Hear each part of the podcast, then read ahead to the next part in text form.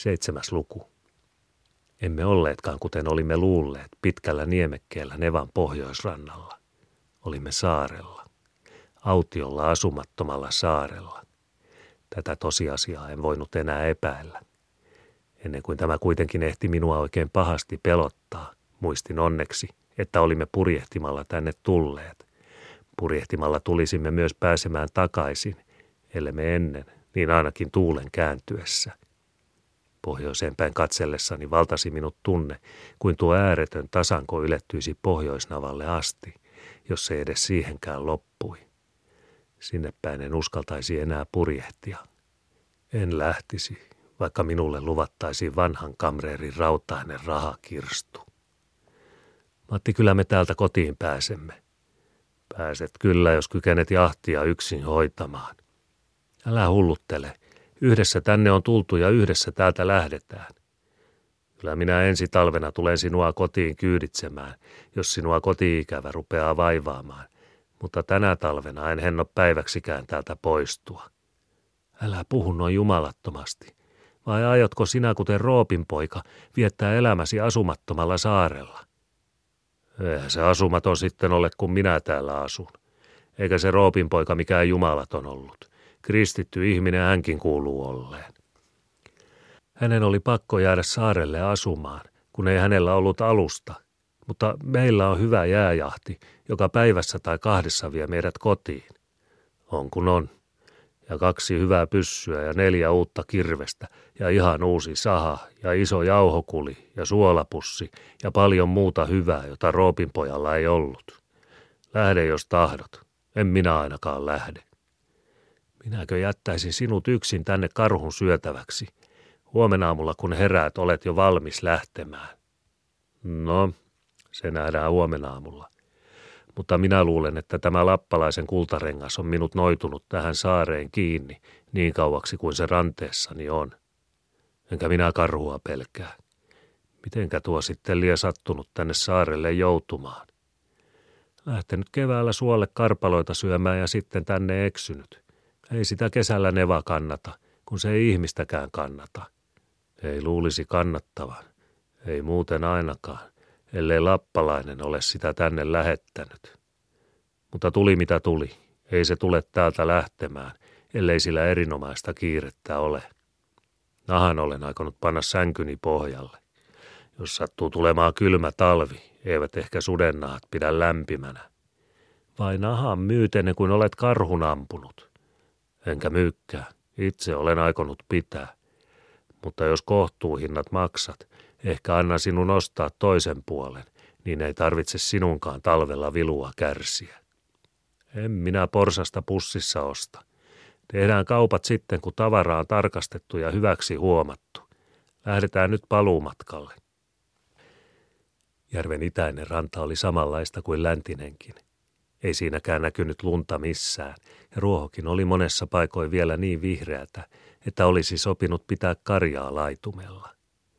Tuskinpa Etelä-Suomessakaan on maa marraskuun alussa niin vihreätä kuin täällä. Ei ainakaan semmoisina vuosina, jolloin tulee talvi näin varhain kuin tänä vuonna. Järven eteläpäässä ammuimme kaksi hanhea.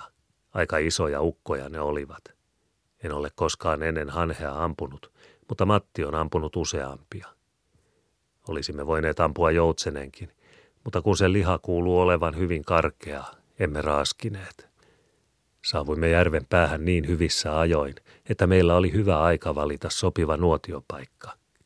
Täällä oli muutamien pilvenkorkuisten kuusien vieressä ryhmä pitkiä kelohonkia. Nuotio tehtiin ja sytytettiin, kuten edellisenäkin iltana.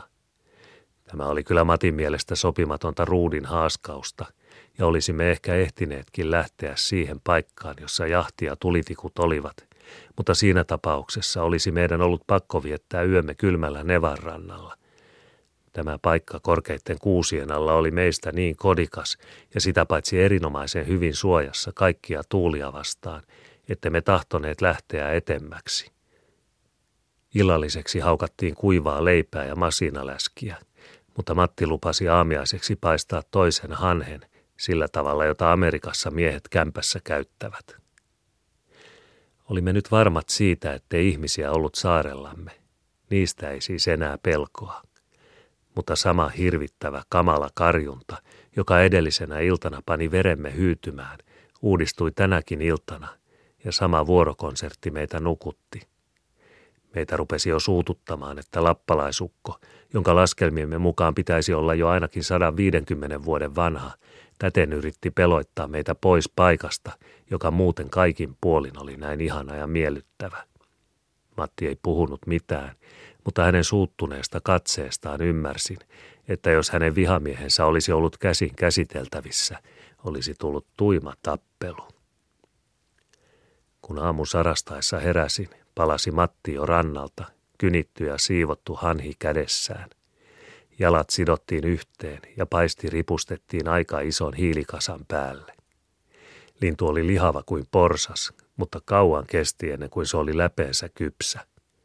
Eipä meillä myöskään kiirettä ollut, vaan päätimme levätä tämän päivän, kun meillä oli sekä tulta että valmista ruokaa, linnunpaistia kahden päivän varaksi. Sitä ei ole talonpoikaiselle miehelle joka päivä tarjona. Syötyämme kaatoi Matti muutamia kelohonkia ja rupesi katkaisemaan niistä kolmen sylenpituisia hirsiä. Ihmetteli, miksi hän teki tarpeettoman pitkät nuotiohirret. En kuitenkaan sanonut mitään, vaan otin pyssyni ja lähdin kävelemään pitkin järven rantaa. Useassa paikassa oli lähellä rantaa lätäköitä, jossa kasvoi runsaasti vesikasveja. Melkein kaikissa näkyi vesilintuja, parhaasta päästä hanhia ja heinäsorsia.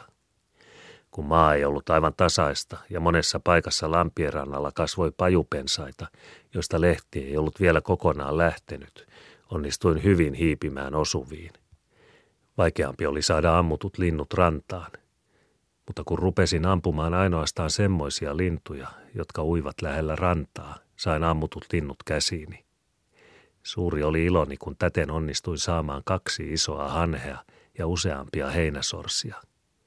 En ruvennut niitä kantamaan mukanani, vaan ripustin ne seipäisiin, ottaakseni ne paluumatkalla mukaani leirille. Olin täten jo kulkenut melkein järven keskikohdalle, kun äkisti tumma varjo vilahti silmieni edessä. Suuri lintu heittäytyi suorastaan ilmasta minun päälleni kuin saaliin kimppuun hyökäten. Salaman nopeudella jännitin hanan ja ammuin, melkein tähtäämättä. Osasin niin onnellisesti, että lintu putosi maahan jalkaini eteen. Se oli peloittavan suuri huuhkaja.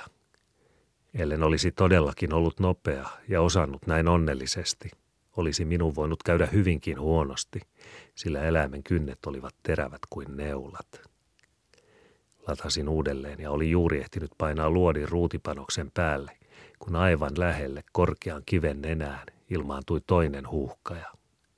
Se tuijotti minuun tuimasti suurilla pyöreillä silmillään. Melkeinpä tuntui kuin sekin olisi tahtonut hyökätä kimppuuni ja siten kostaa toverinsa kuoleman. Siihen en kuitenkaan suonut sille aikaa, vaan heti kun sain nallin silinteriin, ammuin, tähdäten noitten suurten silmäin väliin. Lintu kapsahti kiveltä maahan ja oli jo kuollut, kun ladattuani uudestaan tulin kivelle. Nostin molemmat huuhkajat kivelle, suuresti ihmetellen, miten huuhkaja uskaltaa hyökätä ihmisen kimppuun. Muistan joskus lukeneeni, että huuhkaja välistä päivävalon sokaisemana tekee tämmöisen tempun. Mutta uskoni on, että se päivälläkin näkee paremmin kuin yleensä arvellaan. Kun iltapäivällä palasin leirille, oli lintukantamukseni kasvanut niin suureksi, että olkapäitä pakotti. Kerroin Matille seikkailuni huuhkajien kanssa. Matti ei ollenkaan sanonut epäilevänsä, ettei tämäkin ollut lappalaisen konsteja. Itse sanoi kuuleensa kaikenlaisia pelottavia ääniä, välistä metsästä, välistä järvestä ja ilmasta. Kun hän katkaisi hirren, niin juuri samassa kun kirveen piti iskeä puuhun, kuului ilmasta niin kova ääni, että hänen täytyi pakostakin katsoa ylös. Samassa luiskahti kirveen terä ja vei hyvän kappaleen ihka uudesta pieksusaappaasta. Mutta, lisäsi Matti, verta ei pystynyt vuodattamaan ja kontissa on minulla hyvät paikkaamisvärkit. Taisipa lappalainen erehtyä, kun napsautti tämän ranteeseeni kiinni. En minä nyt enää yritäkään saada sitä ranteesta pois. Järvestä olin kuullut kuikan äänen ja ilmasta etelään päin lentävien hanhien ääniä. Mutta koska Matti ei juuri välittänyt minun selityksistäni niin pian kuin lappalaisen taijat olivat kyseessä, en viitsinyt puhua niistä. Matti ei ollut laiskotellut poissaoloni aikana. Kahdeksan kappaletta kuivia honkahirsiä parasta laatua oli edessämme maassa. Metsä oli niin pitkäkasvuista, että kustakin puusta tuli kolme kolmen sylen hirttä. En malttanut olla enää kysymättä Matilta, miksi hän näin monta nuotiohirttä yhdellä kertaa kaatoi. Alustahirret näistä tulee. Totta maar latvatkin nuotioksi kelpaavat. Eikä me ollakaan nuotiolla kovin pitkää aikaa enää, kun vain saamme tänne isot hakkuukirveet ja sahan. Eihän tämmöisellä pikkukränällä saa mitään irti. Taas sinä Matti hulluttelet. Ansiotyöhön me olemme matkalla. Emmehän me täältä saa penniäkään irti, vaikka miten ahkerasti kirvestä heilutamme. Ollaan täällä vielä muutama päivä ja jatketaan sitten matkaa, kunnes löydämme työpaikan. Tämä on työpaikkamme, ja yhdeksi vuodeksi se meille riittää. Minä en ainakaan lähde tästä saaresta pois ennen kuin olen sen niin perinpohjaisesti tutkinut, että osaan sen sekä sisältä että ulkoa. Johan olen sanonut, että olemme nyt rikkaita miehiä. Oletko kuullut, että vanha komissaarius tai kirkonkylän lautamies juuri lähtevät ansiotöihin? Mutta ajattele toki paappaa. Kovat hänelle tulevat tunnonvaivat, kun emme kesäksi tule kotiin. Hän uskoo, että meidän on käynyt pahemminkin kuin hänen isällensä kävi. Ei paapalla semmoinen luonto ole. Kyllä hän meitä kärsivällisesti yhden vuoden odottaa. Kun emme kesän alussa tule, hän ajattelee, että olemme toisten tukkipoikien kanssa lähteneet tukinuittoon ja sitten kesäksi ryhtyneet toisiin hommiin. Paapa minua eniten suretti. Tiesin, ettei hän niin huoleton kohtalostamme ole kuin Matti luuli. Mutta olihan meillä aina tilaisuus lähteä keväälläkin takaisin, ennen kuin routa lähti nevasta. Ja kevääseen asti paappa kyllä tulisi kärsivällisesti odottamaan. Sen tiesin. Omasta puolestani olin yhtä utelias kuin Mattikin saaren salaisuuksia tutkimaan. Ja vaikka tuo hirveä öinen karjunta peloitti vähäisen päivälläkin, niin huoleton elämä täällä yksin metsässä houkutteli erinomaisella voimalla. En yhtään ihmettele lappalaisukon uhkauksia sille, joka uskaltaisi tänne lähteä. Että tämä saari oli ollut pakanaa ja lappalaisten pyhä paikka, on selvä asia. Kumma vain, että ovat onnistuneet pitämään asian niin hyvin salassa, ettei nykyajan kansa siitä vähintä tarinaakaan tunne. En puhunut siis mitään, kun Matti käski minun tulla Pirtin paikkaa katsomaan. Sekin oli hänellä jo valmiiksi haettuna, ja sopivan hän olikin löytänyt. Se oli ainoastaan parikymmentä syltä nuotiopaikastamme. Paikka oli ruohoinen kukkula, josta oli kaunis näköala yli koko järven, aina sen pohjoiseen päähän asti. Sinne kannoimme heti Matin kahdeksan hirttä, ja tavallisen raskaita kantamuksia ne olivatkin. Seuraavana yönä ei kuulunut mitään vuorolaulua. Myöskään kamalaa karjuntaa ei tänä yönä kuulunut, vaikka se kyllä myöhemmin monena yönä häiritsi yörauhaamme. Iloisia olimme, että huuhkajat oli ammuttu, sillä tuomoinen lintu tappaa suuret määrät metsälintuja, ja metsälinnut tarvitsemme itse ruuaksi talven kuluessa – Omituista jyrinää kuulimme kyllä sydänyön aikana, mutta kun olimme hyvin väsyneet illan raskaasta kantamistyöstä, emme paljon siitä välittäneet. Meillä ei ollut nyt enää muuta ruokaa jäljellä kuin hanhenpaistia, minkä tähden heti noustuamme lähdimme jääjahdille tuomaan omaisuuttamme sieltä pois. Kaikki oli siellä samassa kunnossa kuin kaksi päivää sitten paikalta poistuttuamme, mutta kylmää ja kolkkoa täällä oli verrattuna siihen ilmanalaan, mikä järven rannoilla vallitsi. Täällä täysi talvi, siellä melkein kesäinen ilma. Emme sen tähden viipyneetkään siellä enempää kuin kantamusten tekemiseen oli tarpeen, ja päätimme myöskin heti seuraavina päivinä tuoda tavarat sieltä leirille. Kämpään tullessamme huomasimme heti, että meillä poissaolomme aikana oli käynyt vieraita – Huolellisesti valmistetut vuoteemme nuotion vieressä oli heitetty huiskin haiskin, ja puussa, jossa ampumani linnut riippuivat, näkyi syviä naarmuja. Kuokkavieras ei ollut kuitenkaan ruuasta välittänyt, koska valmiiksi paistettu hanhenpalanenkin oli jätetty rauhaan. Laitoimme heti vuoteet uudestaan kuntoon ja menimme sitten katsomaan pirtin paikalle. Kaikki hirret, jotka niin suurella vaivalla olimme kantaneet paikalle, oli vieritetty rinnettä alas ja kelluivat nyt järvessä. Onneksi oli tuuli rannalle päin. Hetken perästä olivat ne jo maalla kuivamassa auringonpaisteessa. Tähän asti emme olleet muuta puhuneet kuin mitä työ hirsien korjaamisessa vaati. Mutta nyt Matti nousi paksuimman hirren päähän, pui nyrkkiä metsään päin ja lupasi juhlallisesti, ettei ennen lepäisi kuin lappalaisen viimeinen palvelija oli tapettu. Koirat ja kanat on tapettu. Kun karjukin saadaan tapetuksi, silloin taitaa ukon talo kohta hävitä. Sillä pitää olla tulta suussa, joka lähtee hiisiä vastaan tappelemaan. Ja millä aseella me karhun tapamme, kun luodikkomme ovat siihen toimeen liian pienireikäisiä. Eikä tuo peto koskaan tule näkyville. Pimeyden töitä vain harjoittaa. Jos se saa meidät kynsiinsä, niin emme kirveelläkään paljoa toimita. Totta on, mutta kuolee karhu pienireikäisenkin pyssyn laukauksella, kun vain panee paljon ruutia ja ison luodin. No ruutia voi panna vaikka suun tasalle, mutta miten aiot sen ison luodin panna pienireikäiseen pyssyyn? Taitaa jäädä panematta, kunnes pystyt pistämään omat 16-vuotisen koipesi kolmivuotisen pojan pöksyihin. Matti ei vastannut mitään. Etsi vain rannalta pari kuivaa koiranputkea, jota hän tarkoin mittaili ja vertaili pyssyn luotiin. Sitten menimme nuotiolle, jossa Matti valoi koiranputkiin lyijypölkyt, jotka tulivat noin kolmen senttimetrin pituisiksi. Molemmat pyssyt ladattiin nyt kaksinkertaisella ruutipanoksella, jonka päälle lyijypötkyt työnnettiin.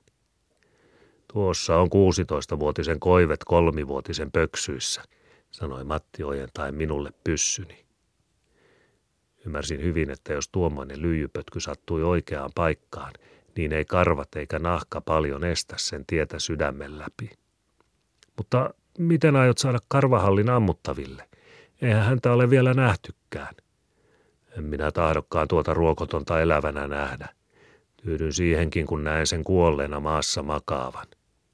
Minäkin tyydyn erinomaisesti siihen. Pelkää vain pahasti, ettei iso karju ajokkaan meidän lystiksemme paneutua kuolleena maahan makaamaan. Mitä minä sen aikomisista? Minä se tässä aion. Ja aikomukseni on panna karhu tekemään itse murha ja omat sanomakellonsa soittamaan. Mutta päivä puolessa, nälkä suolessa. Ei ainakaan minun vatsarustinkini tyydy, ellei ruualla lepytetä. Syötyämme lähdimme kohta Pirttimäelle. Tarkoin tarkastettuamme, mitä tietä karhu oli tullut, laahasimme sinne raskaan pölkyn, johon sidoimme molemmat pyssyt lujasti kiinni ja viritimme ne nuoralla siten, että jos karhu kulki samaa tietä, se ei voisi olla pyssyjä laukaisematta. Laskelmien mukaan pitäisi luotien osua sydämen kohdalle. Hirret kannoimme kaikki uudestaan mäelle entiseen paikkaansa. Luulimme varmasti, ettei karhu malttaisi olla edellisen yön lystiä uudistamatta. Kirveet sänkytovereina panimme maata, ja vaikka jännityksemme oli suuri, olimme päivän työstä niin väsyneet, että me kauaa jaksaneet valvoa, ennen kuin silmät painuivat umpeen. Puolioin aikana heräsimme kuullessamme, miten jo ensimmäinen hirsi vieri mäenrinnettä alas ja loiskahti veteen. Karhu oli siis tullut toista tietä kuin edellisenä yönä. Kuulimme, miten toinen hirsi toisensa jälkeen meni samaa tietä kuin ensimmäinen. Tyytyväisellä mörinällä karhu säästi vierivien hirsien jyrinää. Laskimme kahdeksaan asti. Silloin jyrinä päättyi ja karhu ikään kuin voitostaan riemastuneena kiljaisi pari kertaa, että metsä kaikui. Sitten oli kaikki hiljaista. Mitä sitten lauletaan, kun virsi loppui, kuiskasin Matille. Odota vielä hetkinen. Ehkä se vielä aamenenkin laulaa, kun kerkeää. Mikä meihin lie mennyt, kun näin uskalsimme leikkiä laskea, vaikka missä hetkessä hyvänsä karhun kynnet olisivat voineet olla niskassamme. Mutta jos tuo ruokoton ryhtyy samaan temppuun, kun huomaa pyssypölkkymme, voi käydä niin, että karhu ampuu meidät, emmekä me karhua. Samassa kuulimme karhun jo tulevan määrinnettä alas. Äkisti olimme molemmat paksun kuusen takana. Tarpeeton oli kuitenkin pakomme, sillä samassa paukahtivat laukaukset ja päästäen hirveä mölinä syöksyi karhu kuin myrskytuuli nuotiomme ohitse ja katosi metsään. En voinut olla lähettämättä sen perään neuvoa. Aja hiljaa ahteessa, paremmin reki pitää. Matti kuitenkin puolsi karhua, väittäen, ettei ole sääriä säästettävä, kun on kiire kintahissa. Oli miten oli, yrityksemme oli epäonnistunut. Seuraavana aamuna tarkastimme karhun jälkiä ja huomasimme niissä joku sen veripisaran. Seurattamme askeleita parisataa metriä löysimme kaksi hammasta. Toinen luodeistamme oli siis sattunut suun kohdalle ja ilmaiseksi vapauttanut karhun parista hampaasta suurempaa vahinkoa sillä aiheuttamatta, mikä ei ollutkaan ihmeteltävää, kun karhu oli tullut toista tietä kuin olimme odottaneet. Olimme menetelleet ajattelemattomasti.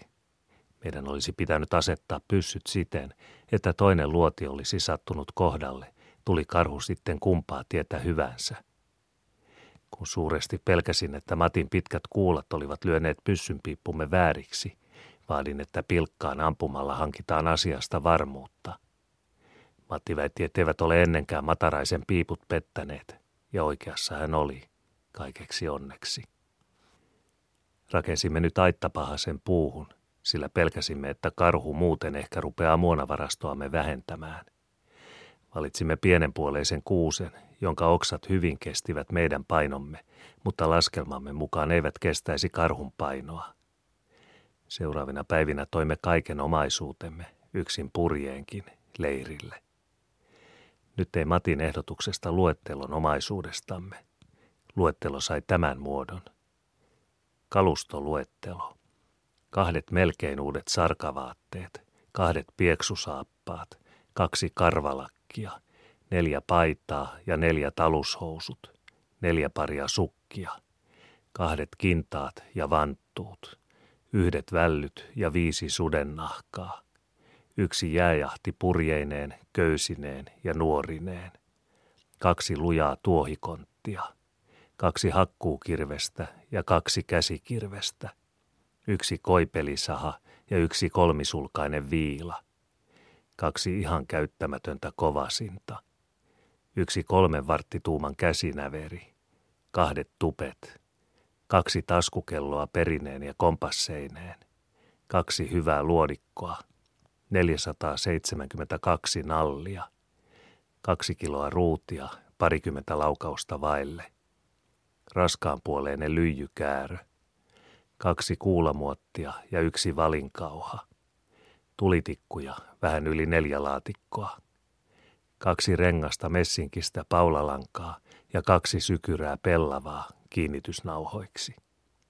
Yksi pussi, sisältäen parsimisneuloja, lankaa, äimiä ynnä muita metsämiehen varustuskaluja. Yksi jauhokuli ja kauraryynipussi. Yksi nahkainen pussi suolaa – 22 leipää ja muutamia vesilintuja. Yksi rasia silakoita ja samanlainen voita ja masinaläskiä. Yksi rautapata ja yksi paistinpannu.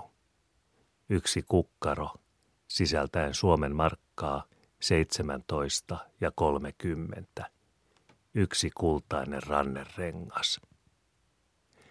Kun olin saanut luetteloni valmiiksi, luin sen Matille joka julisti, että olimme runsaasti varustetut tämän maailman tavaroilla, niin että tulisimme useampiakin vuosia toimeen saarellamme, jos niin katsoisimme hyväksi. Paremmin olimme varustetut kuin monet Roopin pojat. Erittäin iloisia olimme näveristä, sillä ilman sitä emme olisi voineet kunnollista ruuhta rakentaa kesän tarpeeksi. Näveri oli minun omani, enkä malttanut sitä jättää kotiin, kun olin sen pikkupoikana isältäni saanut – ja ajattelin, että se ehkä metsässäkin voisi olla jollain tavalla hyödyksi. Myöskin innokas linnustaminen tuli nyt hyödyksi, kun meillä muuten ei olisi ollut paulavärkkiä mukanamme. Päätimme, mikäli mahdollista, säästää ampumavaroja ja käyttää pauloja. Pajukoissa Nevarannalla näytti olevan metsäkanoja viljalti.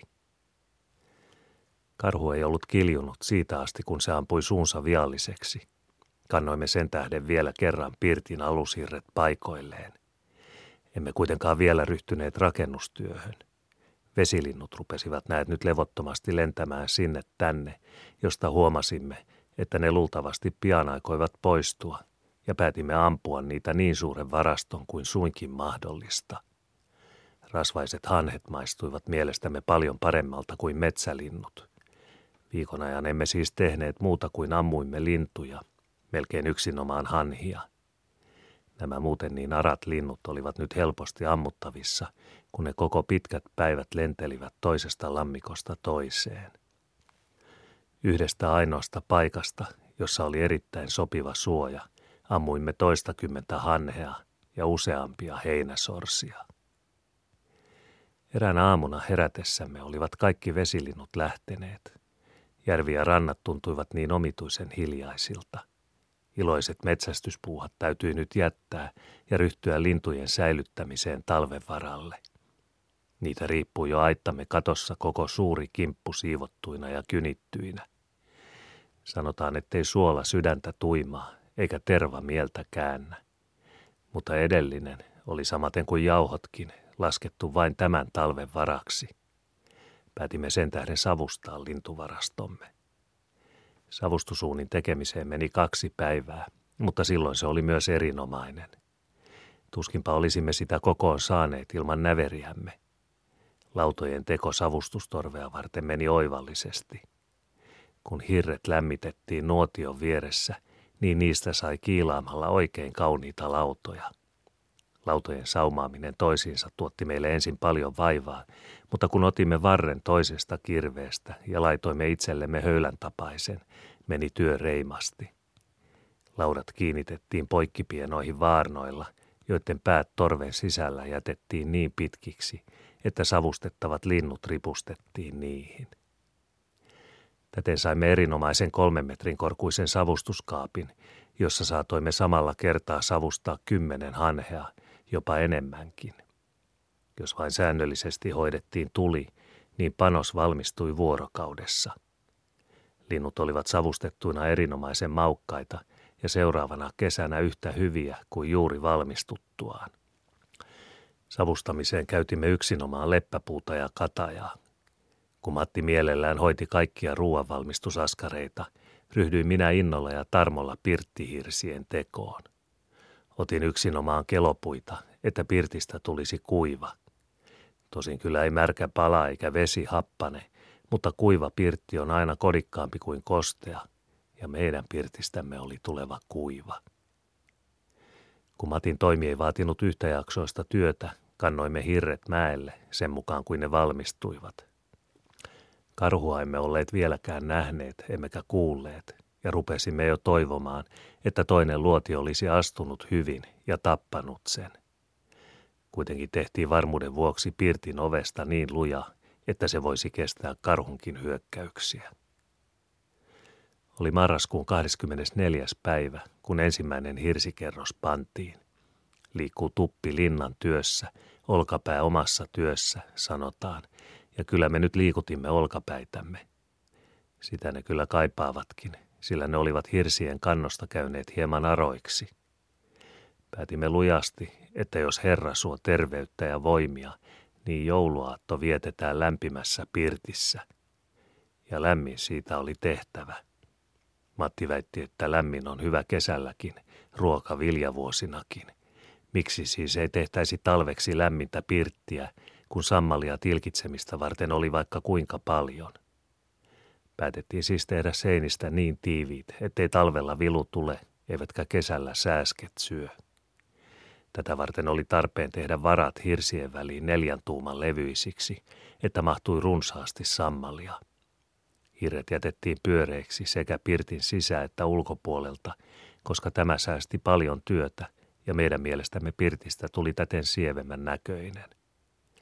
Isompi näveri olisi nyt ollut hyvä olemassa – mutta emmehän me olleet lähteneet matkallemme pirtin rakentamista varten ja tulimme pienelläkin toimeen, kun teimme vaarnat kovista kuusenoksista. Asetimme pirtin semmoiseen paikkaan, jossa oli sopiva kivi tulisiaa varten. Päätimme jo keväällä tehdä tiiliä ja muurata oikean takan savupiippuineen.